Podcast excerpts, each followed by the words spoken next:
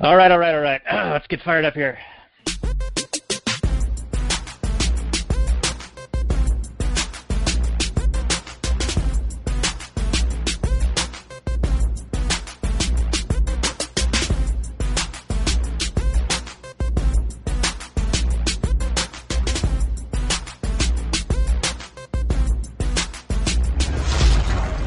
Maximum freedom.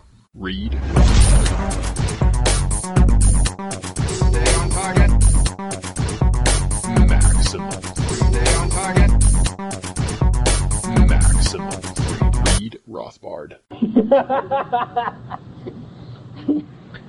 Well, hello and welcome to the Actual Anarchy Podcast, podcast where we talk about movies from a Rothbardian and anarcho-capitalist perspective. And tonight is one of my favorite movies of all time. It's a spoiler already for our fine audience here. This is episode 179 of the show. We're, of course, talking about Napoleon Dynamite on the show tonight. And we're going to be joined by a man with great skills, both staff skills, computer hacking skills, and entrepreneurship skills. Uh, and I will introduce him in just a moment when we get into the last night's portion of the show. But before we get into that, I want to make sure that we don't forget to put in the crystals and we uh, check in with my my manservant Robert over here, who is working real hard, uh, still operating his restaurant during these quarantine days. How you doing, Robert? Oh, hey, Daniel. How are you? I'm doing fine. Thank you very much for having me on the show. It's always a pleasure. Well, you know, it wouldn't be a show without you. I mean, you've been on Wouldn't most of them, 99.44%. Uh, I'd say you got a pretty good run going. And uh, same with keeping your business running. Is has, You said last week that it was kind of rebounding a bit. Are you starting to see even uh, a greater increase in foot traffic or visitations and revenues? Yeah, revenues are almost back up to where they were pre COVID, which is very encouraging. Absolutely. Um, the venue, a lot of venues are still shut down, but the, where we can get in, the customers are there. We just got to bring the product to them, which is really nice. And they really appreciate that we're there. So I think this thing's got legs. We can make it work. All right, that's awesome. Now you said that some of the venues aren't open, so does that mean you're working fewer uh, open days per week, or have you found alternatives that uh, have allowed you to still maintain the same uh, amount of openness you had prior to the shit situation that's befallen everyone here? No, man, I am barely employed. We work currently we're working 2 days a week, which means that I've got 5 days off. But I mean, it's not necessarily all time off. We we do need to um, push the business. Absolutely, we've got to find that other spot. We've got options. Um, quite a distance away, there's an opportunity to really, if we can, if we can make it work, there's an opportunity to really do well. Uh, it would involve setting up an entirely separate crew, well, multiple crews to to run a single location. But it would be, man, if we could get it to work, that is that would be really really exciting. All right, are sounds going good. How about you? Are you are you still employed? What's going on? You're still like a caveman guy. Yeah, I'm I'm in my illustrious cave now. I've actually the update I don't hear any peeping. Yeah, the peeps are gone. The peeps are out in their in their new coop, and I'm still dealing with the aftermath of the chicken dust on everything. So I spent some time over the weekend and then a little bit earlier before the show, which is why I was late, uh, trying to clean up a, just a touch because there's chicken dust on everything. But they're on the coop, and we got another coop, and we're going to be repurposing part of the yard and getting them all set up. And I have a question in the um, when we reconvene back in the actual anarchy portion of the show that I'm going to pose to you. That's going to be about the Oh. chickens, and it's not whether they have large talons or not. We will answer that during the main portion of the show, which we will mm-hmm. get into right after this. Oh, sizzle.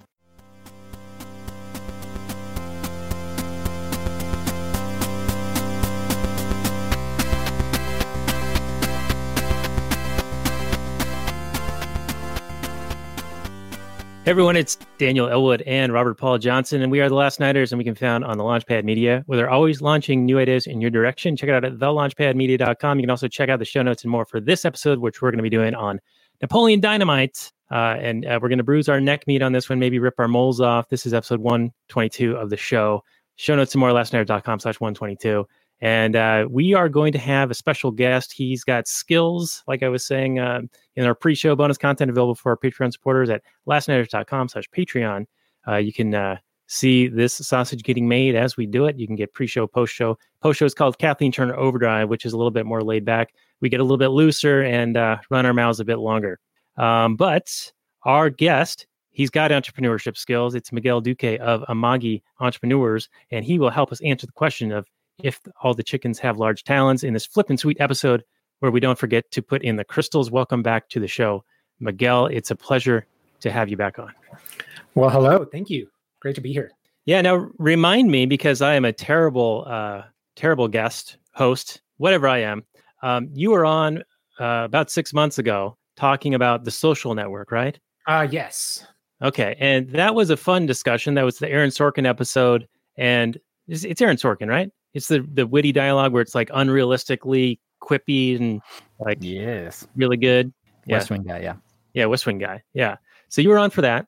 Um, since that time, we've we've seen more and more things happening in the world, obviously, and uh, Facebook and YouTube and other uh, such social media platforms kind of taking um, editorial liberties with what is and what is not uh, permitted on their platforms. And it feels as if um, we are getting closer and closer to that edge of not being publishable, uh, and just any any ideas out there uh, that challenge the status quo and the narrative that's being told in the MSM and government sphere uh, isn't going to be permitted all that much longer. Uh, we saw YouTube CEO came out, and here I am. I'm on YouTube talking about him, um, saying that if you disagree with the WHO, that's against our policy guidelines, and you're going to get your account banned or whatever. So that's just really interesting stuff, and and I thought that kind of related to your episode or your recent appearance with us on uh, the social network. Um, so anyway, welcome back to the show. People can find you uh, on our show notes page, of course, lastnighters.com slash 122. They'll find the previous appearance. And then uh, tell us what brought Napoleon up. I know you mentioned in the pre-show, but tell our audience why this movie was picked out, and then we'll get into the Google description and kick this off. Well, um, yeah, that last the last episode on social network was fun. Uh, was one that I proposed since I'm in business. I'm a business coach. Kind of thought, well, what are some cool movies about entrepreneurship? And that one came to mind. In addition to the really great discussion on all kinds of libertarian related stuff, like you just said, censorship and you know you name it. And this one, um, nothing to frankly nothing to do with entrepreneurship or, or really anything that that I do necessarily. It's just kind of a movie that um, you know been one of my favorite movies for a while. And um, i was just spitballing with you daniel on different movies that i thought would be fun to chat about. And this was one that came up. I don't know i was just random. It was just one that stuck i think.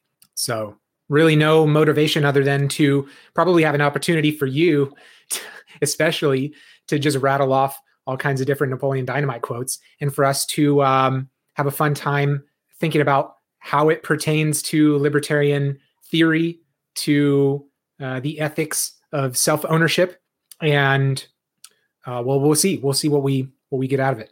All right, well said. And and I'll just add that this is our Cinco de Mayo episode because there's a tangential relationship to uh, Mexico with one of the characters, Pedro, being from Juarez, and also the filmmakers. Their second film was Nacho Libre, which we did a couple of years ago for Easter. I want to say because uh, uh, the the uh, one of the guys had diarrhea since Easter's. So that was the very loose connection with Easter that I had for that. Or, or did we do Cinco de Mayo? Robert? Phrasing.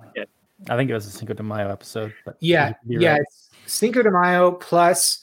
Um, I mean, there's also the fact that we're now in an election year that's in full swing, and we've got some electoral politics in this movie. Yeah, a little bit. Indeed. Yeah. They're probably And there was, little more I don't know polished if- than real life here. Okay, I'm going to talk now. All right. So I don't know if you guys heard the recent uh, Tom Woods episode on the homeschooling is wrong and needs to be banned by the um, what was it? The Arizona lady. I forget. Harvard? Was she in Harvard? Harvard.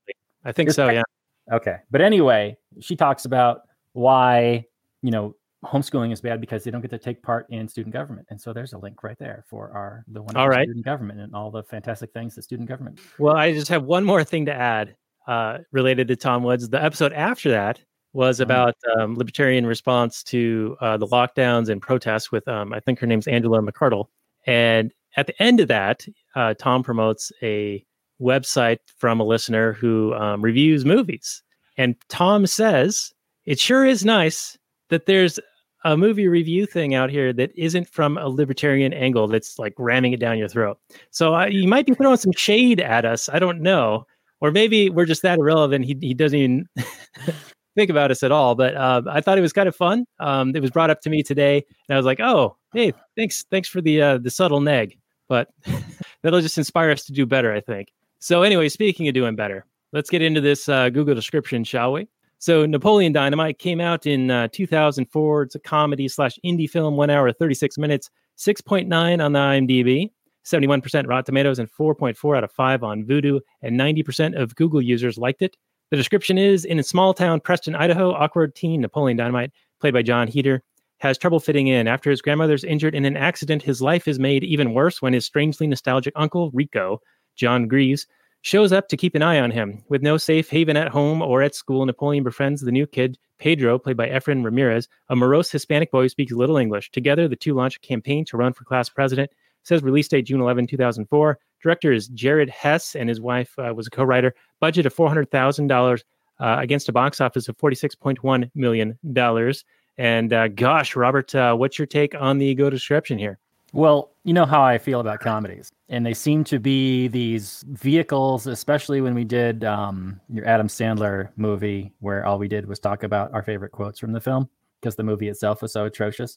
This movie, I don't know what sort of alchemy the writers and the director and the cast came up with to produce a film that is almost entirely made of quotes that are meant to be repeated at forever and ever and they don't get old for me. Maybe it's because the quality of the film is so good or just the idiosyncrasy of the film is so unique but the film has a very interesting voice and it's not like other comedies. It's characters that are funny without trying to be funny and character based humor and that's always that's always the best it's always the longest lasting because you could take this movie and show it to an audience in 50 years and it's not like they're talking about you know Trump being an orange man bad or anything like that. It's character based humor. It's all in this world. You believe this world when you watch the film, and uh, yeah, that's why it's it's it's so good and it's gonna it's gonna last. It I still I watched it you know recently in the past day or two, and it was as charming. I don't know if it's still as funny because it's not as funny as the first time you watch it, but it's as charming as ever. It doesn't lose that je ne sais quoi over time. yeah, and you can quote every single thing in the movie, Daniel. I know. All right. Well, thank you for bringing my chapstick, Robert. Yeah. Um, you know, this is this is kind of interesting because when I was watching Kick Ass, the movie that we did last week, I was thinking about how that was on the back end of this raunch kind of um, wave of filmmaking, and that maybe it was a little bit too late, and so it didn't really work for me. This one, which was just a few years prior to it, it's that irreverent style still, but for something about it just makes it actually work for me. Where Kick Ass, it fell flat. So there, there's a kind of a big contrast for me between the two movies because I would think that they're trying to go for the same kind of audience. And one hit me square in the fields, and the other one was kind of a miss for me, as as you recall from my giving it a 3.5 last week on Kick Ass. Yeah, well, this this is a movie that feels very honest to itself. It it doesn't try and I don't think it's trying to impress or gross out or push any boundaries. I think it's just trying to present to you this weird little world with these weird little characters. And if you like it, great. If you don't, then it's not your cup of tea. But for me and a lot of people I know, I don't think I've never heard anybody say anything bad about Napoleon Dynamite. And in fact, I mentioned we were doing this episode at work the other day, and everybody was like, "Oh man!" and they just started quoting it. I think everybody's just got all kinds of great vibes and feels about this movie. Yeah, it's still, got- and one my my coworker wanted to get t-shirts, you know, and still wear those like 16 years later. Still cool to wear. All right, yeah, it's got that nostalgia and it's uh it's working really well. So Miguel, let's go to you for your take on the description and, and anything else that's come up based on our nonsense we've talked about so far. I mean, the description, it's funny to hear a synopsis or a description of the plot line of this movie.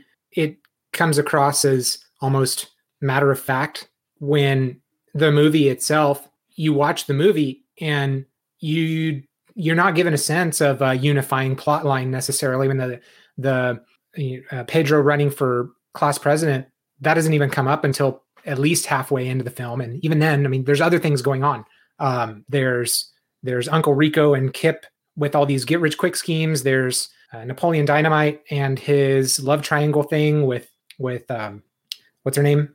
Uh, why am I blanking on her name? Whole Milk Girl. It's not Tina. Tina, of course. No, no, not Tina.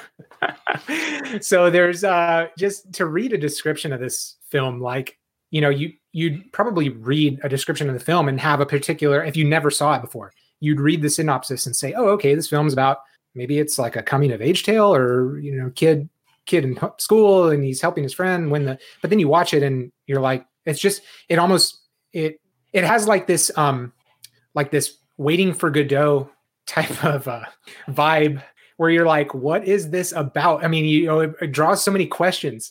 We could probably spend years drawing conclusions about existentialism and all kinds of abstract concepts from this film. You know, I promised when when I was chatting with you, Daniel, more mostly facetiously, I was I was promising that I would come prepared with very well thought out uh, analysis on Rothbardian voluntarist philosophy, on things like that. Um, and uh, yeah, that's just not that, that's just not the case. Um, Wait, wait, wait, wait. So you're you're not going to fulfill your campaign promise? My all my dreams are not going to come true. I- I'm sure that we And could. I'm. I'm sure that we will will get into all kinds of ridiculous commentary. Yet the fact, you know, the fact is that this is. I don't know that this film like means anything. If that makes any sense. Yeah, a I lot don't of think it does either. A lot of films have like a, there, a lot of films. There's a there's a moral to the story. I don't know that. I don't know that Napoleon Dynamite has that. It's not trying to be that. All right, I'm going to blow your guys' minds. I've got. Oh, Daniel's got got got the inside. Okay, I've got a whole Give us theory. skinny, Daniel. I got an all-encompassing theory of everything related to Napoleon Dynamite. But before we get into that, I I, nice teasing. I, I just Yeah, want to we mention got it. that you mentioned uh, like the Adam Sandler movies, and it was just like a bunch of guys getting together with their friends and making a movie. That's literally kind of what happened with this. This was uh, Jared Hess dropped out of uh, BYU to start making this film. This is uh, a film that's based on a short film that he did while still in school. He knew Jon Heder. He was a friend of his. Uh, he, he Jon got paid a thousand dollars to star in this movie, uh, and then he went back and renegotiated to get like a portion of the profits, which is you know probably good, but you know he did agree for a thousand. So, but um, I see a film about the infantilization of the American male. I see Kip, who's a 32 year old living in his grandma's house, man baby, who's using up all of her dial up internets, paying by the minute, charging up grandma's, you know, phone bill to chat up hot babes in Detroit. I see uh, a socially awkward Napoleon who, in his quest to impress and try to fit in as best as possible, he lies so extravagantly to seem cooler than he is. But he's also very emotional, emotionally responding to people. He he's very quick to be like, "Gosh," or "Flip," or you know, "Fucking idiot," or "Frickin' idiot," you know, things like that. Like he doesn't have uh, a maturity about him. So I kind of have this idea that what we're presented with is the 90s to mid 2000s American male during his coming of age. And that is the arc of the story is that you've got all of the main characters, and we had a discussion of who were main characters and who were minor characters in the pre-show, available for Patreon supporters, uh, where Robert has claimed that Uncle Rico, Correctly. Kip, and Napoleon are the main characters, and then Pedro and Tina, or whoever side ponytail. I- Why can't we remember her name? Um, One percent. uh, are are lesser um, characters or, or background characters, but they all have an arc and they all come at it from this sort of infantile uh, way of of living in which they're far less mature than they should be given their age as presented in the movie. Uncle Rico wants to go back. He even buys a time machine to attempt to do this so he can go back and change events of him being a star athlete and being put into um, into the game to win state and then get uh, into the NFL and be chilling in a hot tub with his soulmate. But that's his that's his motivation in this is to win back a soulmate to to try to make up for lost time. Kip is just trying to also find a soulmate, but he mm-hmm. doesn't do anything. Like all he does is chat with babes. He doesn't have any sort of source of income. And then when Uncle Rico comes up with an idea for them to go out and make money by selling a product to people, he's very quick to give up and not put in the work. So it's like they want these things, but they just want them without being willing to put in the effort. And so, am, am I starting to form just the outline of maybe an existential crisis that each of these characters is dealing with? And maybe there is some meaning behind uh, what we see in this film. And it's not just ridiculous characters with funny lines that are all just seemingly stringed together into a 90 minute film. Well, in order to finalize your thesis, Daniel, don't you need to provide some kind of evidence for there being growth in those areas? I don't Certainly. think that there's is there is there growth that's had. I mean, I, I see your point in that Napoleon comes from a broken home. He's living with his grandmother and he has no positive male role model. Who knows what happens to his father or Kip's father, or even the mother. or even their mother. Who knows what happened to them? So yeah, he's doing doesn't have that that example to live from. But to go with your thesis, what what is the completion of that arc? Do they grow at the end? Yeah, they all do. Do they all grow up from, from man babies into men? to a I- degree to a degree. Napoleon finds himself and gets acceptance for being the eccentric that he is when he performs the dance for the school and gets the standing ovation. Uncle rico his his girlfriend comes back to him. Not sure why but that's what he's searching for the whole time. Yes, the Uh, most unrealistic scene in the movie, by the way. yeah.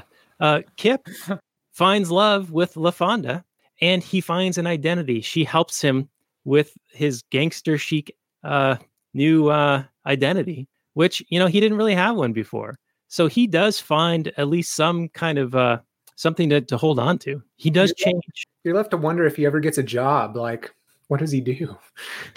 maybe he just uh, maybe he becomes internet famous. I don't know. Maybe he becomes a rapper. it's possible maybe he's eminem i don't know it's possible but uh also just speaking of the um, quirkiness of the film you know in uh, napoleon dynamite and in nacho libre they have the food credits opening scene and that was started because the kip character uh, came up with this I- this idea of how to represent the different characters in food in the credits because when they first uh, created the film and and screened it for a few people we were just kind of dumped into um, the the high school or or whatever the opening scene is, and people were like, "Well, we have no idea what the frame of reference is. When is this? Why is this? What's going on?"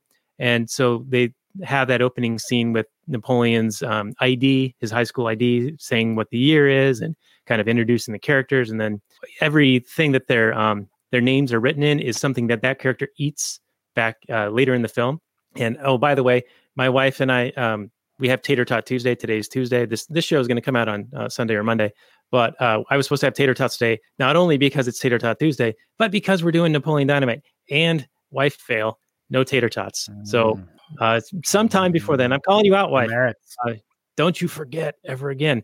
But uh, we're gonna have Tater Tots sometime later this week. But anyway, I just thought I'd throw that in there. That was uh, Aaron Ruell's idea. And um, one last thing on that. Apparently, the the Fox Searchlight um, bought the rights to the film for distribution, and one of their uh, business execs didn't like the hands that were doing it. It's Jon Heder's hands, and he had like a hangnail or something. So she had a hand model, George Costanza hand model, come in, fly in, and reshoot some of the scenes. And then uh, another guy uh, on the crew also did a few other scenes. So what we see in final film is uh, a, kind of a amalgamation of three different people doing it uh, to create the opening scene. Anyway, I think it's really creative and it looks really cool. And they did the same thing for Nacho Libre. Anyway, I'll, I'm going to let you uh, let you talk now. I've been just running my mouth for a while.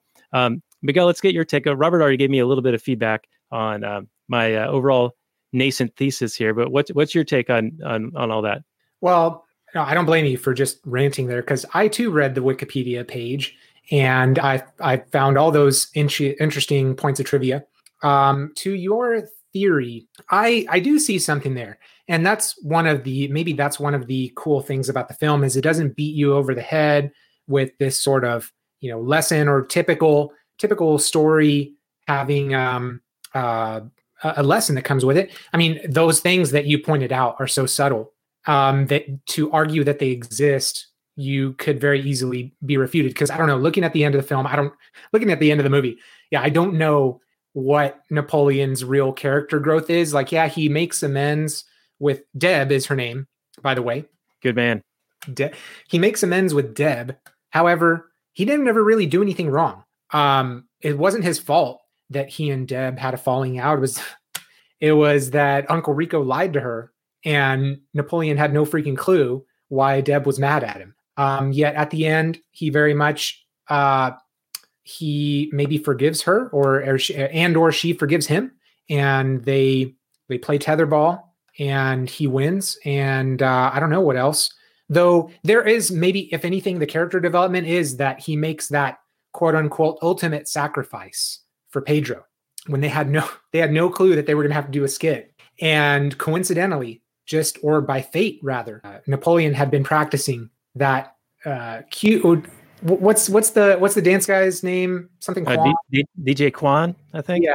and makes the ultimate sacrifice and goes out there impromptu and does his elaborate dance. So maybe that's some character development. I mean, I guess if you look at what some of that character development is, is that earlier in the film, again, it's very, very subtle um, because so much is going on that you don't even notice that there's really a plot line. There's just these random things happening. Yet that yet earlier in the film, he and Kip go to Rex Kwon Do, the dojo, and Rex at the very end of that scene says something to the effect of, "No, you know, last thing, never fly solo. Always got to have somebody watching your back." And it appears that if you look into it, Napoleon hears that and he actually takes it to heart, where he's never before seemingly has never made an effort to make friends. And maybe, maybe Rex, maybe he took that lesson from Rex and said, okay, maybe I maybe I gotta maybe I gotta find a friend so that I'm not flying solo. And sure enough, the next day he's at school and he sees this new kid in the hallway and goes up and talks to him and shows him the ropes and shows him around school. And sure enough, they're fast friends. They're he's Pedro becomes Napoleon's sidekick, so he's not flying solo anymore. And he realizes that he's gotta he's gotta look out for his buddy. And then sure enough, at the end, he really comes through for his friend. So maybe that's uh to quote another movie, it's one thing he learns is not to be a one man wolf pack anymore. That he wants Oh, to yeah. bring others into his wolf pack. You know, he, brings Pedro into his wolf pack. He brings Deb into his wolf pack. I think, um, even if there's not like a a true romantic relationship there, even if it's just platonic, I think that Napoleon comes to see Deb as one of his wolf pack members, and maybe he has a thing for her too. Who knows? Yeah, yeah, I'll agree. And and and that's Blades of Glory that you're talking about, which is another Jon Heder movie. I think he's been in Benchwarmers after this, and then uh, Blades of Glory, and then I don't know what else. I think he kind of fell off uh, my radar. I was really thinking of, of the Hangover. Oh, okay. Well, in Blades of Glory, uh, Will Ferrell has a, a, a lone wolf on his shoulder, and he gets a picture of Jon Heder tattooed next to the wolf because he says the lone wolf is no longer alone or something like that. It's it's hilarious. And he says, There "Welcome to the. Now the conspiracy theory is really coming together. Yeah, yeah, it's all coming together. It's all coming together. And then, uh, speaking of Rex, they go to Rex because Kip wants to become more like a man. He wants to mature, and he goes there and uh, he spars with Rex and does this weak sweep kick and gets tapped in the head, and then uh, you know he does the break wrist and walk away. Um, and he finds that it's difficult and that it's going to cost like $300. So that's another thing where he wants something and he goes and investigates it just a little bit, dips his toe in the water. And he's like, oh, too rich for my blood or too much effort, too much work, not willing to put in the work. So that's another uh, thing uh, that Quip that Kip does uh, later on when he's selling the Tupperware. So he's kind of got that toe in the water, not willing to willing to commit or put in the work to actually get the results that he claims that he wants. So I think that just supports my uh, my idea a little bit more. Uh, so let's go to you, Robert. What, what's uh, Well- what's your on what Miguel was saying? Well, you definitely have evidence that Kip is a man baby and Uncle Rico hasn't grown up and is living in the past. But I still don't see Napoleon. I mean, he's still a young man. He's still in high school. And I see him getting friends, which he didn't have in the past, but we don't really see him failing for lack of friends. So I don't really know if that's the growth. I'm really struggling to see what he his failures were early in the movie were that, you know, then he has this arc. He needs to fail Oh. in the beginning in order to have an arc at the end. Well, I'll give it to you. He he's so trying to impress people that he comes up with these crazy lies about hunting wolverines and shooting them with a 12 gauge. And he he thinks that he needs to have these skills and to impress people to get people to like him. And so he goes over the top in doing that and he fails at it. People are bullying him, they're mean to him, they smash his tots, they shove him into his locker. Uh, he gets assaulted multiple times in this movie and he's derided as this you know totally awkward nerd and he doesn't find any acceptance until he completes his arc at the end where he lets go and dances uh, for his friend to save his friend in that sacrifice that miguel was talking about and he finds acceptance from all of those people for being himself. Now one last thing about the dancing. Uh, you might be a little bit too old for this robert but there was a guy who was a few years younger than me in high school and so he might not have been in high school at the same time as you but he well you you actually probably do know who he is because i think your dad knew him he would go to the dances and he would dance like a wild man like like napoleon in this movie but during the day he was like this socially awkward kind of dorky guy that no one really talked to all that much and then at the dances he was this flamboyant, very uh, emotive dancer, and it really stood out. Um, I don't want to drop his name, but um, you might know who I'm talking about. Uh, but Can he was at least get his name in the chat, please? all right in the private chat. Private gonna- chat. I'm gonna give this to Robert here. Yes, I'll give him some of the vid here. All right. Hopefully, no one else can see that. except- Uh, yeah, I think I've heard that name, but I, I couldn't put a face to that for sure. Okay. Well, he was he was kind of like Napoleon. And in anyway, that's my point is that Napoleon was so hard up for finding acceptance in his school that he would lie like crazy in order to try to get acceptance and he would fail every time until the end when he was just being himself and for whatever reason like Miguel you were saying, he just randomly bought this tape to learn how to dance. But that's something he did for himself or for the movie. Um, but he ended up doing the dance because he wanted to dance and because Pedro needed a skit and the people loved it. So people accepted Napoleon for who he was. And that was what his goal was throughout the movie. I guess you could see his early lies as wanting acceptance. I, I, I, I can I can be on board with that a little bit. I, I took it mostly as just him being strange and weird, but I guess looking at it from this perspective, I can see your point. What do you got, Miguel? I was just going to say, I'm thinking back also to the uh, first scene of the movie. So Napoleon's outside of his house. The school bus starts to roll up. You see him just sigh with like this deep angst. Of course, you know, a vehicle is coming to take him to his child day prison of public school. And he gets on the he gets on the school bus. He goes to the back of the bus where that's where the real outcasts go, right? He goes to cool the back of the bus, and Yeah, in one- my day, it was the cool kids who sat in the back. By the way, in this case we can surmise that that's not the case in in this school if napoleon and that one other rando kid in the or in the back of the bus tho- those are not the cool kids okay napoleon goes straight to the back of the bus and probably one of the few people in the world that even gives him the time of day innocently and friendly you know with with a friendly tone asks him you know what are you going to do today napoleon? And he freaking snaps at the kid whatever i feel like i want to do gosh! Like and that was if anything that was him declaring his self-ownership you know to tie it back to rothbardian or voluntarist ethics. Um yet he like snaps at this kid randomly and then he busts out uh little action figure and in this weird sadistic kind of act he ties a string to it and throws it out the window and he's you know apparently gets some pleasure out of inflicting damage to this figurine You know, I think I think he was trying to get battle damage on it for his uh for playing with it. I that was not my interpretation. My interpretation was that Napoleon is full of angst. He he is very he's he lives in this very oppressive world. Um, no friends, and he's got to take his anger out on this little action figure. And basically, what would be if it were a real person, it would be a gruesome act of torture that people used to do to each other, like tie somebody up to a horse and then have them run and drag them across the across the road. Um, so you can look at earlier in the film, and he, he hangs around this young man, and I think that's the same person who he asked for his tots, right? Is that kid who was in the back of the bus with him? Though I don't know that you could you could I don't know that Napoleon sees that that kid as his friend. He's I just don't like I don't I don't remember a kid asking Napoleon for his tots, except for the the, the asshole boyfriend guy. yeah, who like shoved Oh. the tots, uh, smashed him in, in Napoleon, his Napoleon asked asked the kid for his tots. I thought he asked Pedro. I I missed that one. No, you're right. It was Pedro. It Either was, way, I don't want to detract from your point though. Is that still a good maybe- point?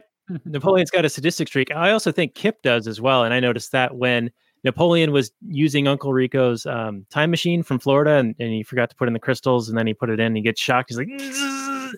Kip, in seeing this, gets this like weird sadistic smile, like he's enjoying seeing his brother in pain. And this is kind of fucked up, but my, my daughter did that the other day where one of them got hurt and the other one like smiled about it and was like happy about it. I'm like, oh, that's fucked up. so Yeah, gotta nip it's that in the human. bud. Yeah, that's true. Obviously, Kip knew full well, fully well, that the thing was a ripoff, didn't work, and then he just saw Rico do the same thing to himself, and he was completely knowingly letting Napoleon get into the same situation because he was gonna. Oh. I didn't think that was. I, I viewed it as Kip thought that it really did work, and then uh, and then it's revealed right after the end of that scene that Uncle Rico had already done it because he's like hunched over. But yes, what you're saying makes sense. That Kip was probably there for Uncle Rico's attempt, so he knew he was he he knew that Napoleon would fall into this trap of oh, of course it works, yeah, oh yeah, oh you're not supposed to touch it, you know, like that forbidden fruit thing where you tell them they can't have it, and then that makes them want it more. So that made Napoleon want to actually do it. All right, yeah. See, my my daughter lays traps too. She's like she'll do things to make the other one uh incidentally make contact or whatever, and then she'll use that as an excuse to retaliate. It's uh, it's totally calculated and uh, it's brilliant, but uh, also pretty pretty evil. So All right. Well, I can hear Miguel brings up the second most libertarian scene in the film where Napoleon declares that he's going to do whatever he wants to do, thereby establishing his self ownership. But let's talk about the number one most libertarian scene in the film, whereupon Napoleon, upset with his Uncle Rico for ruining his life, demands that he leave his property. Yes. And Uncle Rico says, Make me, Napoleon. I'm here at request of your grandmother. I'm not doing this verbatim. I don't know the exact lines. well, you, but he said Napoleon- it's he, he says he says get the heck off my property and uncle rico's response is it's a free country That's right. not Yeah. anymore. right Not but anymore. Napoleon says very explicitly get off my property right Which is false. I mean, he's probably homesteaded it more than Uncle Rico has, but it's actually his grandmother's house, right?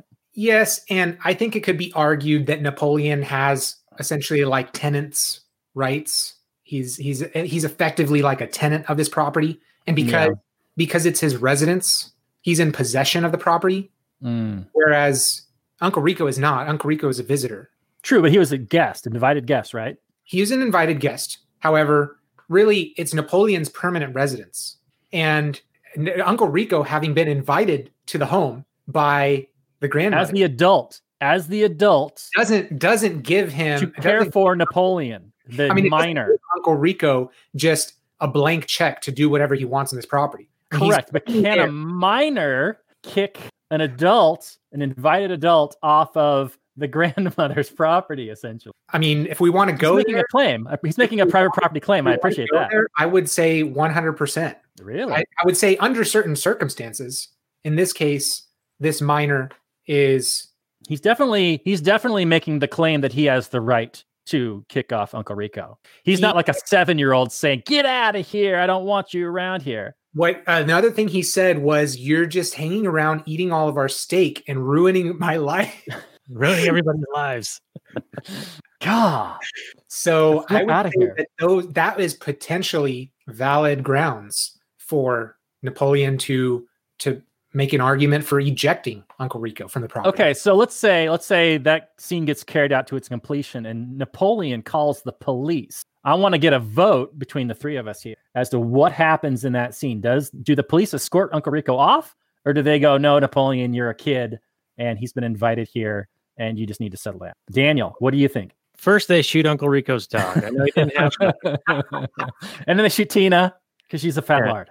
and then they tase Uncle Rico and haul him away for not wearing a mask and maintaining social distancing. What the cops? What the cops? Let's say that theoretical scenario plays out and the cops come. What the cops do is a separate question from who has a claim on the property and so on and so forth. The cops, yeah, we could say that they'd most likely side with Uncle Rico, though I would say that, that that's not that's not guaranteed to be the right answer, in my opinion. I mean, I think I think Napoleon has a fair claim. Yeah. Well, maybe they defer to uh, Kip, who is the other adult in the house and has more of a claim to residence and uh, maturity, or at least a maturity recognized in legal sense of being a 32 year old uh, knee high sock wearing uh, computer nerd. Or they try and contact the grandmother, most likely. The broker coccyx. Well, we know Kip would side with Uncle Rico because Uncle Rico's helping him score cash and whatnot. Don't be I- jealous. He's been talking to hot babes all day. It's fair to say that Uncle Rico is the type who sees this as an opportunity to definitely to take advantage of of unlimited stake. Like he's showing up not just to look after Napoleon and Kip out of the goodness of his heart. You know, he sees it as an opportunity to, you know, well, to to to wrangle Kip into this get rich quick scheme of his. Well, and we we definitely we definitely see you're correct about that because later on in the movie when he's kicked out, he's living in a van in a field. Here's how, yeah, exactly. He's got like a like a clothesline. He's got nothing. here's how little here's how little like like when the government takes your tax money and then they completely blow it on useless crap and waste. Like a time machine from That is Florida. exact- that is exactly how Rico, what his attitude is towards the steak. He literally takes the steak off of Kip's plate and throws it at, at Napoleon's face. And so, so there you have it. I mean, he definitely um, he's taken advantage taken advantage of the steak situation, and he is very much he's very much ruining people's lives through what amounts to, in some ways, fraud, uh, libel. You could there you could go we could go into that where he is going around telling lies. I mean, he's selling snake oil, and for that matter, he's he's ruining the reputation of Napoleon by telling people that he wets the bed and that he thought it would be a good idea for Deb to take these breast enhancement supplements. So he's like going around um, in a way. I don't know if it'd be libel or slander per se, though. It's definitely he's lying. I mean, he's violating. I would say that he's that Defamation, amount maybe. he that amounts to some type of NAP violation. Yeah, But and you're lying about the guy. Napoleon's also going around lying all the time. Granted, it's not about other people per se; it's about his own skills and exploits to try to impress. Indeed. I feel like Uncle Rico was just trying to find an angle in talking with people uh, to present what he's offering, what he's selling. So they're almost like white lies in a way. but they really boomerang back and affect Napoleon's life. Yeah, but but imagine you're Uncle Rico. You're not like intending to ruin.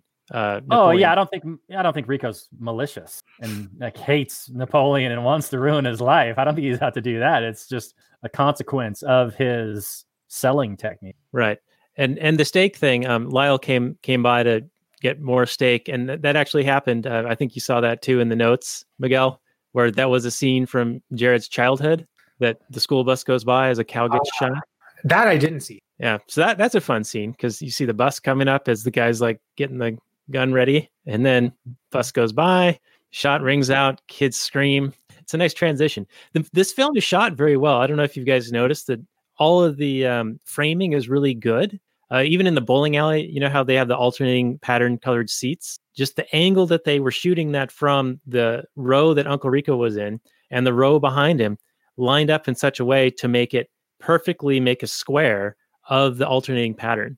And I noticed this uh, throughout the film. Whenever they were showing like a static shot, they were framing it in such a way to have some visual uh, interest, uh, something quirky going on in the background.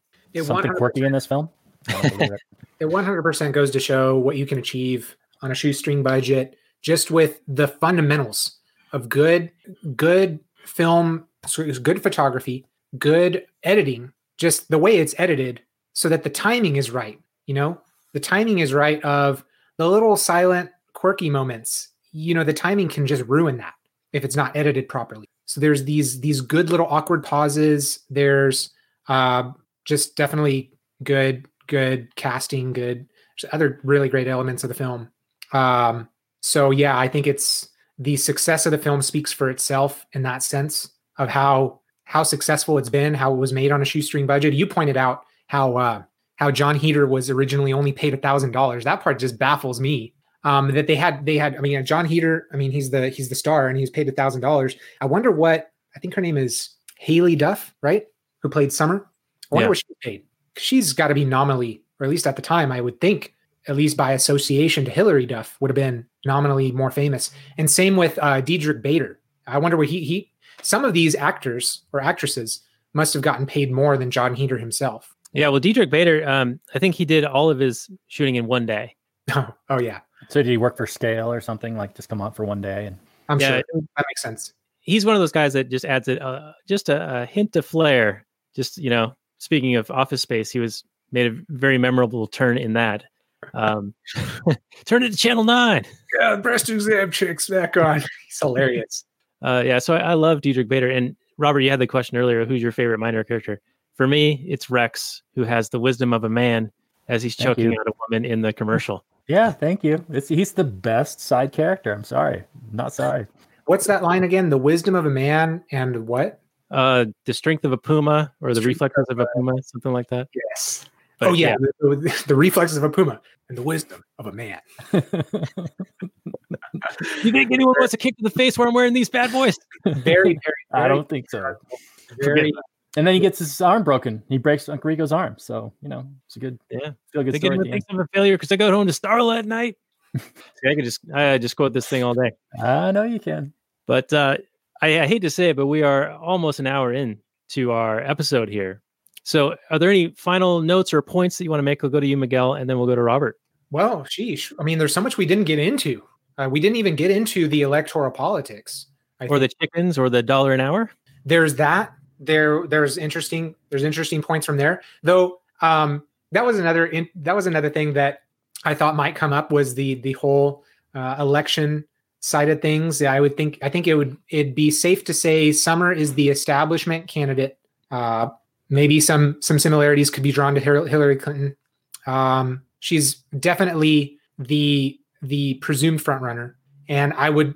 It's very safe to say that uh, uh, that Pedro is the underdog. I don't know that. he- I don't an know. that- what's that? The underdog outsider. Absolutely. Yeah. Um, so I don't know that it would be, I don't know that you could say that he is a libertarian candidate or like a Ron Paul style candidate, though he's definitely, he's the unlikely candidate. Well, he's the un. Typically, a politician has charisma, and he's a blank. He's a wooden block. I mean, at least you know Summer can make a speech that at least elicits some response. Uh, Pedro just stands up there and monotones into a microphone for 20 seconds and then walks off. It's he's, he's not a candidate, move- there's a movement behind Pedro. That's what it's really all about. He's the people's right? He is the people's candidate, but I think And- it's and it- actually, if you look at it, it's kind of a revolt of the uncool kids against the cool kid who was supposed to win. Like Summer, Summer was the one who was supposed to win. She was the popular girl. in The- politics the- is a yeah. popularity contest. The so she should attractive have won. one- Absolutely.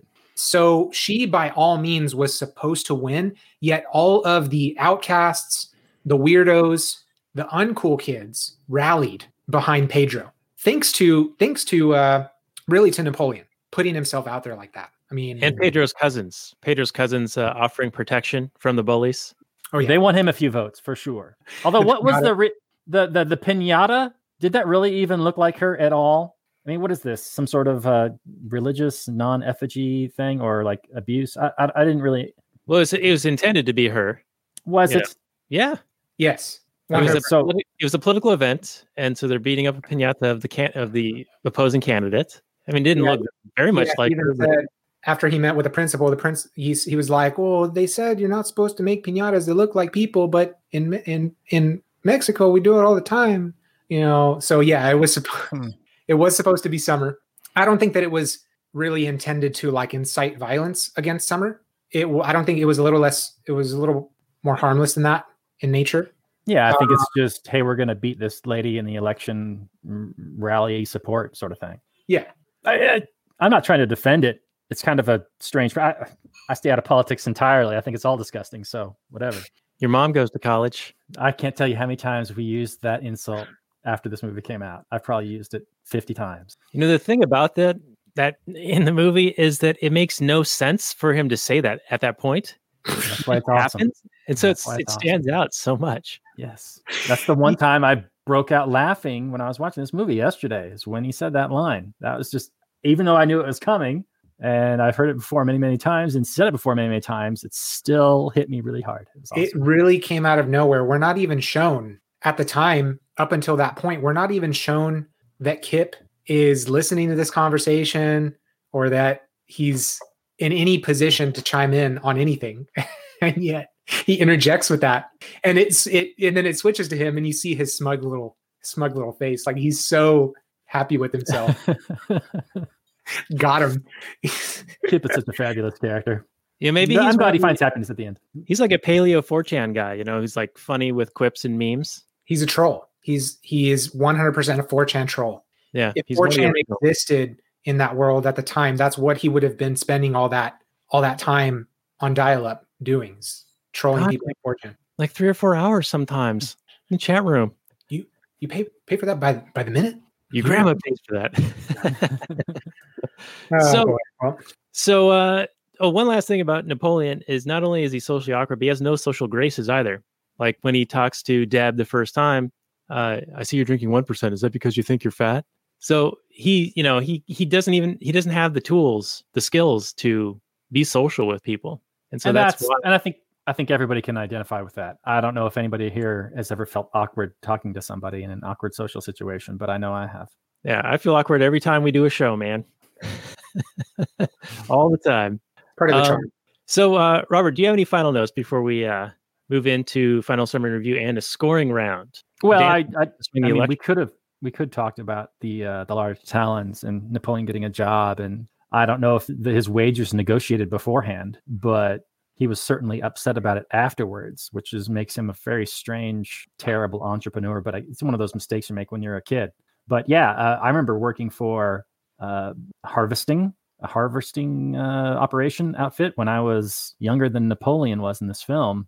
Yeah, we didn't make very much. We didn't quite make a dollar an hour. We made a little bit more than that, but I think it was like three seventy five an hour. Picking Oh, the old spinach. spinach fields, right? Yeah. Yeah, that's back-breaking labor in the hot sun for three dollars and seventy-five cents an hour. I, it would kill me today to try and do that now. Yeah, that lion ass farmer, he's completely a sweatshop owner. I mean, he didn't even attempt to, you know, when when you look back, he's like, can't find my checkbook. Hope you don't mind if I pay you in cash. Like he didn't even try. He knows damn well he doesn't have a checkbook on him anywhere. He was not at any point intending to pay these young men a fair wage by check. He was going to give them coins that they wouldn't even count and give them like a weird ass, you know, raw egg drink um, as part of his compensation. Like, yeah, it's he's very much. Um, it's a good point. That was not that was not a fair wage. Uh, there was definitely some exploitation. Wow. Wow. Oh, plus those sweet sandwiches. What are you With the flies on them? I don't know, man. I, I think that Napoleon just didn't realize what he was signing up for. I don't think there was exploitation per se. I think the farmer was was fine. He he didn't have his checkbook on him, maybe out of convenience, or maybe just because it was funnier to pay them in change. And then Napoleon counts it later and realizes it's like a dollar an hour because he only made six dollars. But uh, it, we also do see a glimpse of of that tracking shot when they're going through the the chicken factory there. I mean, that is like a factory farm style, you know, chicken operation. They're living in very small cages and they're pooping down this chute right in the middle, and then they're um, uh, laying their eggs to be uh, harvested. And that's kind of how they were living. And, and his job was to help move what was it, eight thousand chickens into new cages. Um, for whatever reason, they would do that. But it, it gives me, um, I don't know, some more satisfaction in getting chickens myself because now I'm not going to be buying eggs that uh, are coming from a place like that. Um, but that's like an aesthetic thing, you know. Like I think that they're animals and they're for a purpose of being utilized, and uh, I don't agree with torturing animals or having them live in terrible conditions. So I won't support that monetarily. But I don't think it's a crime per se. He's not going out of his way to like sadistically harm them. Um, you know, it's just the most efficient way to get as many low quality eggs as possible. Well, it, it, when you say that, it reminds me that my parents actually back in like the early 80s, maybe the early 70s, mid mid 70s, as a way to support the family, there was that chicken farm across the highway, Daniel. I don't know if you know this or not. On the, across from I-5, there was one of these chicken farms that is uh, very similar to the one in Napoleon Dynamite, except Oh yeah, you see all the houses, or the the long buildings, right? Yeah, long buildings. Yep, yep, yep. Yeah. It doesn't exist anymore, or it's still there, but it's not operational. But they worked there doing the same job Napoleon did, just grabbing chickens and grabbing them by the legs and then moving them from cage to cage. But from the way my father describes it, when he dropped one, if you ever dropped one, they would fall into this muck that it's basically like World War One. If you fall into the mud, you're dead. You can't get out. You don't want to pull the chicken out because it's just gone. The Oh. chicken is gone, and that's just all there is to it. So he describes a very uh, a horrific uh, summer doing that. So I don't uh, envy Napoleon or my father for doing that that terrible, terrible job. But um, I don't I don't see it as an evil thing, but uh, definitely uh, like- distasteful. It's almost like how Jon Heder himself got paid a thousand bucks, and then the film like profits like forty two million dollars. He's like, it's like a dollar an hour. Yeah, pretty close to it. Well, uh, Robert, it sure would be nice if you could pull me into final summary and review time. oh, would it be nice? Okay, so Napoleon Dynamite, uh, classic comedy from 2004. I think how you're going to rate this is going to be on how well it still hits you 16 years later. And for me, it still hit me just as strong. I don't know if it's just as strong as the first time you saw it, but this is a comedy you can come back to over and over again because the comedy it's true to its world and to itself. Nothing happens in the film that pulls you out of it. It's all true to the characters And uh, I would say, like we said throughout the show, um, you kind of have to find the plot in the film, which is kind of true in a lot of comedies. But I, I would, I would watch this film over and over again. Uh, I wouldn't want to watch it day by day, but I could come back to it every couple of years and still enjoy the heck out of it. It's uh, well acted, except for the boyfriend. The asshole boyfriend is one of the worst actors I've ever seen. It's this weird, forced asshole jock thing, which you think most men could channel, but this guy couldn't do it. Um, yeah, it's it's it's still good. I'm glad Heder went on to do uh, more good things, and the writer director duo went on to do more good things. Uh, you can definitely tell that their careers were launched from this film. Um, I don't know if they've ever topped it, though. Maybe they're going to spend their whole careers trying to top this thing that is just so good. Some sort of lightning in a bottle that was captured Nacho for forty thousand dollars. Nacho Libre is not as good as this film, Daniel. Don't even compare the two. I couldn't even finish watching Nacho Libre. It's just not. It doesn't have the charm. It doesn't have the charm or the humor. I'm sorry, but I'm not sorry. This this movie is a strong eight for me. Highly recommended if you haven't seen it. Check it out. All right, very good. Thank you for that, Robert. And speaking of Jack Black, the reason Jack Black was in Nacho Libre was because they had been in contact with him about being the Diedrich Bader character. He was going to be Rex in uh, this movie, but then Bader ended up getting the role. So they had Jack uh, be in uh, Nacho Libre. All right, Miguel, let's go to you. So Robert gave it, uh, what did you get, an eight or an eight and a half? An ocho, senor. ESPN All right. ocho. Robert gave it the ocho. Miguel, your your uh, score summary review, please. Yeah. And the long sigh first is perfect. I mean, this film, to me, I think if you look at the film and its legacy, um, the film itself, I think when I first saw it, now I, when I first saw it, I was 2004, so I was approximately 14 years old. I was like the perfect age for. I was the target. I, I would say I was the target viewer of this film. It was popular with people of all ages. Yet I remember that in seventh grade, I think it was when this movie came out. Uh, that I was in seventh grade. Like we were head over heels about this movie, and I'd never seen a movie like this. And I think a lot of people had never seen a movie like this. And I think that it really ushered in almost like a renaissance, if you will, of this this quirky, cringe, awkward comedy style of of movies. I mean, not just not, not just Nacho Libre. I think a lot of other comedy, film, and TV uh, really it, it it inspired a lot more of this same vein of of cringe comedy. With or- the indie, or indie tinge. The to it. Office or things like that. Reno 911. I think I would I would venture to say that it had at least some influence on things such as The Office and I mean, then again, I mean, you know, The Office was inspired by the the UK, at least the US version was inspired by the UK version. I don't know that the UK version of The Office was inspired by Napoleon Dynamite. Yet Napoleon Dynamite came in just at the perfect time to ride this wave of this new trend in comedy, and uh, I think that that's significant. I think that the film is a very accomplished film. I think that it will be, it will go on to be seen as as a film that is fairly timeless, and that uh, I think that people um, well into the future could probably watch it and and enjoy it quite a bit. Uh, so I would also, I'm not going to go and overrate it by the same token. All that being said, I'm not going to go and say it's a 10 by any means. I don't think I even want to give it a nine necessarily, though I do want to give it a solid somewhere in the eight range. For some reason, 8.4 is is what I'm just, you know, when I, I when I, make all my my ratings on the spot too. So I think to Napoleon, what he said about just follow your heart, that's what I always do. So I'm following my heart. I'm giving it an 8.4. All right. Well, thank you for that. And uh, this is one of my favorite movies, and it it still hits me. Um, it's one of those kind of things that you know sometimes when you'll hear a song and you'll like the song and you won't really know all of the lyrics, but you'll still like the song. I feel like some movies are like that for me, and that's kind of a terrible admission for a movie critic person like myself. Though I was more like that, not paying that much attention to the plot or anything for certain movies way back in the day. And this is one of those movies where the characters were engaging enough and interesting enough, and the quoted, the quotable lines and the scenes are funny enough to where it's just a succession of those scenes, and that's enough for me to enjoy the movie. So it wasn't until I watched this a couple of nights ago when I finally put together what the actual story arc is and what wh- where my thesis kind of came from was in following what the character arcs were and what their uh, motivations might have been and and their actions or lack of action to try to achieve those or their willingness to give up uh, despite saying otherwise um, to where I actually saw what uh, what the arcs really were and so that's kind of what brought uh, brought up my ideas all together kind of coalesced it But uh, I still find that this movie is very enjoyable, and in fact, I have a newfound appreciation for it because all of the scenes set up the next scene or the next um, uh, fragment of that person's character arc. And I, I think if you guys were to watch this again, you'd kind of see that.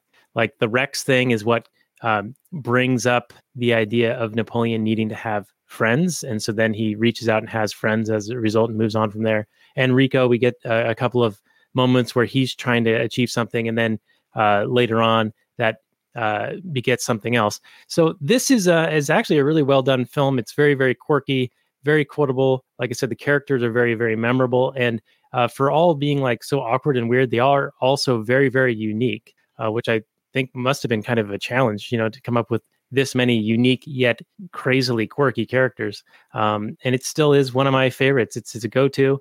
Um, one of my buddies, uh, Joe, I, I, told him that we were doing this movie. I, I, still send him quotes from this and he just laughs. Um, he also really enjoys Big Lebowski. So that's another one that just has great um, characters and great uh, memories and uh, funny scenes and quotable stuff.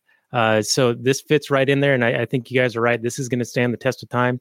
Um, it's hard to date this movie because I mean, it could be any time in the 80s, 90s, or 2000s because Napoleon is so awkward that moon boots, though popular in the 80s, you could envision him wearing in the 90s or the 2000s. You know, so I mean, it, it could fit in any of those any of those periods, and I think it does a very fine job. So I'm going to go with a nine on this. This is uh, this is up there for me, and in sharp contrast to uh, Kick Ass, which I think was attempting for the same audience, and I gave that a very very low score. But uh, that one just was a miss for me, and this one was um, a very good very good film. So Miguel, thank you. I've been wanting to do this one for quite a while, and I'm glad that we finally got to it. I really thought we'd get more into the economics, and that was before I watched it again and kind of saw this arc that I wanted to bring up, and uh, unfortunately, that uh, dominated the conversation. But I think uh, it was still a good, uh, good episode. So thank you for indulging me in my fantasies, and my wildest dreams have come true, and being able to run my mouth about them for a little while with you guys. Yes. My pleasure, Daniel. And thank you. All right. Well, uh, Miguel, you've been a, a, great guest. You were also on for Social Network. And then this one, uh, we'll have links to your Amagi entrepreneurs and your previous appearance on our show notes page, lastnighters.com slash 122. I'm hoping that you can stick around for our Patreon bonus content called Kathleen Turner Overdrive, which will be coming up right after we end up here. Um, and then, Robert, next week, we're going to be doing a Mother's Day inspired episode with the great Rachel Kennerly of Cannabis Heals Me as we talk about Marky Mark and the Funky Bunch's Instant Family. Oh yeah, yeah, that's right. Yeah, you, you sent me that link the other day, and it looks like it's got a lot of content. So a, yeah, a couple be... that get get some bunch of kids thrown on them. So some surprise parenthood, all kinds of hijinks and drama. Sounds good. Yeah, it should have plenty of conversation, and uh, she also has uh, experience in the adoption um, realm, and so she'll be able to speak to that from personal experience, if you know what I mean. And uh, so I think that'll be a really interesting conversation. Also, um, just to throw this out there for everyone, we're probably going to be doing a crossover episode with her. So we're going to do Instant Family on our show, and then we're going to make an appearance on her show talking about the marijuana themed movie The Gentleman with uh, Matthew McConaughey. So it's going to be kind of a twofer coming up in the next couple of weeks here. So keep on the lookout for that. And um, uh, I guess uh, we'll see you guys all next week after we uh, bruise our neck meat and rip some moles off um, in Kathleen Turner Overdrive right after these messages. Um, oh, you know what, Robert? I, I, forgot to mention how can people support us. Geez, how could I forget that? Oh, the same way they always can, Daniel. It hasn't changed. You can still go to Trepser and buy all kinds of different merch. It's not just T-shirts; it's stickers, it's uh, printed stuff on things. If you can be as precise as that, I don't know if it's possible, but you can also give us a review on the the the Apple, the tunes, the tunes of the apples you can you can uh, subscribe to us on the YouTubes. You can give us a like. You can give a thumbs up. You can uh, tell your friends, family, loved ones. Talk about this uh, fantastic show that uh, you know isn't even though we bill ourselves as this Rothbardian anarcho capitalist show. I think we're more of just like a movie review show, and we kind of cram into libertarian talk here and there. But I don't I don't know how hardcore libertarian themed we are lately. I think we started out super hardcore, but I think we've kind of morphed more into like a movie review show. Can you imagine it? I don't know. It's weird. Well, I hope people like it. I mean, a few people uh, tell me they do. We got some listeners, we got some Patreon supporters, and you can be the next Patreon supporter. So come on down to lastnighters.com slash Patreon. And uh, Miguel, thanks again for being our guest. We'd love to have you back. Just let me know uh, what tickles your fancy, and uh, we'll get it on the calendar. And with that, we'll say good night from last night, everyone.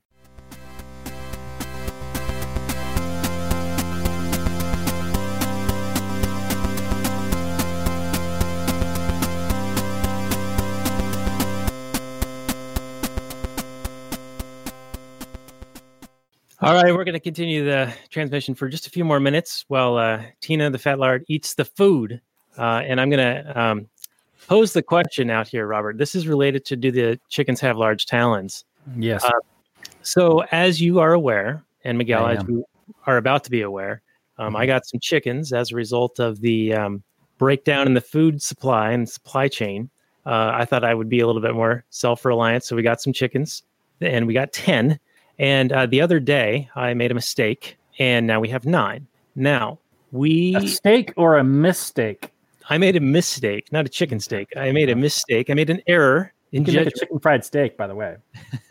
I made an error in judgment, and, and here's the question: um, What I, I hope the kids aren't awake right now, but what actually happened was that I was trying to get the chickens to go up into their um, the enclosed portion of their coop for the night because they weren't yet familiar with it. It was still new to them, so they were all still outside on the ground floor of the uh, coop. And the dog was out there with me, and she was like very excited about them and moving them around, like herding them, you know, like, like a heeler will do. They'll herd an animal. And so I was like, oh, this is great. I'll use that, uh, her corralling them, and then I'll go in there and I'll move a few of them up into the upper portion and thus show them where uh, they should reside in the evenings because it's going to be warm in the upper portion of the thing. There's a little heater in there and all this, and it gets cold at night. The mistake that I made was going in there and not blocking the door like a goalie quite good enough. So a puck got by me, and then the dog got the puck, and the puck didn't survive.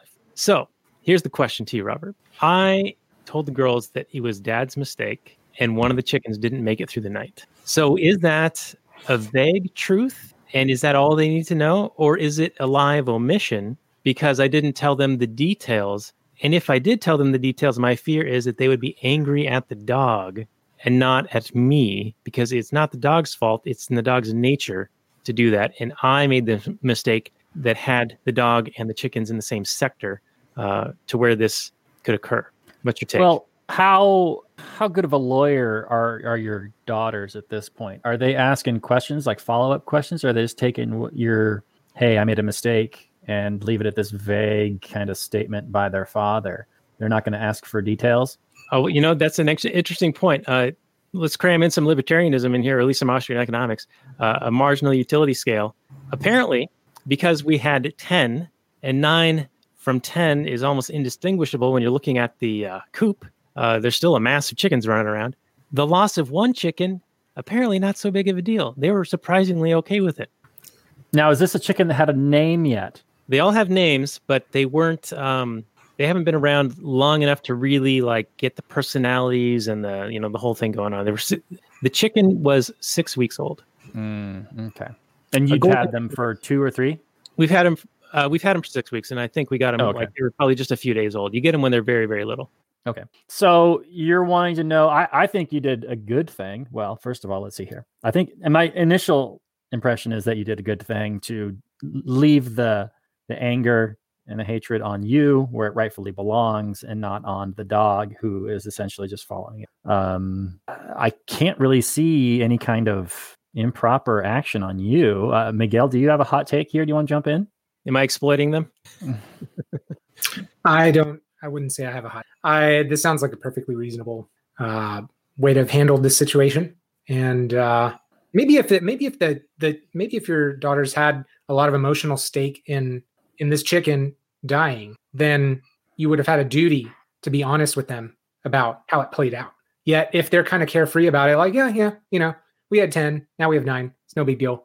They already knew that these ten chickens would not be living forever uh, that part of their purpose is as I don't know. Are you are you are you just eating the, the the eggs, or are you also at some point eating these chickens? Uh, the intention is just for the eggs, and then and then they'll be pets throughout their uh, the rest of their their lives. I don't intend to shorten their lives uh, any further than I already have. Um, Now, I- sh- if if your daughters do come up with some follow up questions, are you prepared to tell them the whole truth, nothing but the truth? So help you God. Well, since it's not a court of law, I think that I've I I felt a little bit of I'm not telling them everything, but I'm kind of okay not telling them everything. So in a way, it is sort of a lie of omission, but it is what they need to know and the amount of information that they need. And I don't want them to misplace their anger at the dog who is really an innocent party in this, even though she's the one who actually did the, uh, you know, the murder. Right, but would you tell the whole truth if they were to ask for it? Um, I suppose, but Because don't know. otherwise, you got to concoct some weird lie, right? Well, I, I I told him again today, like, hey guys, I'm really sorry I made a mistake. I I, I could have taken better care of that chicken. That chicken trusted me. I let it down.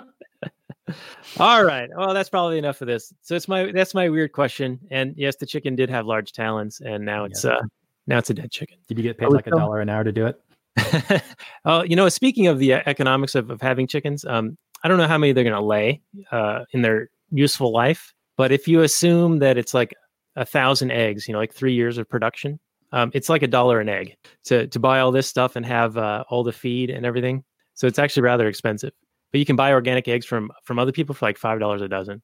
Division of So- labor wins again. Yeah. So maybe maybe you know at some point in the like three years out, you actually do get over to that crossover point of where it's actually like a positive return. However, I'm not necessarily looking for the um, monetary gains from it. I'm looking for the I can have eggs a year from now when other people might not be able to if this shutdown continues much longer and really breaks down uh, society. So that was that was the angle I was going for was moving the availability of eggs into a longer time horizon than just grocery store trips. Security is valuable. Thank you, Daniel. Thank you, Miguel. It's been an excellent show. Come on back another time, and we'll you. uh, see you again next week, everybody. All right. Well, thank you guys. We'll see you on Instant Family next week. You can find the show notes and more at actuallynikki.com slash 179. And uh, Miguel, we'd love to have you back. It's been a lot of fun. We'll have uh, Magi Entrepreneurs down on the uh, show notes page as well. And uh, if you can stick around for a little bit longer, we'll do some bonus content for people uh, right after our closing messages. Maximum freedom, everyone. Peace out.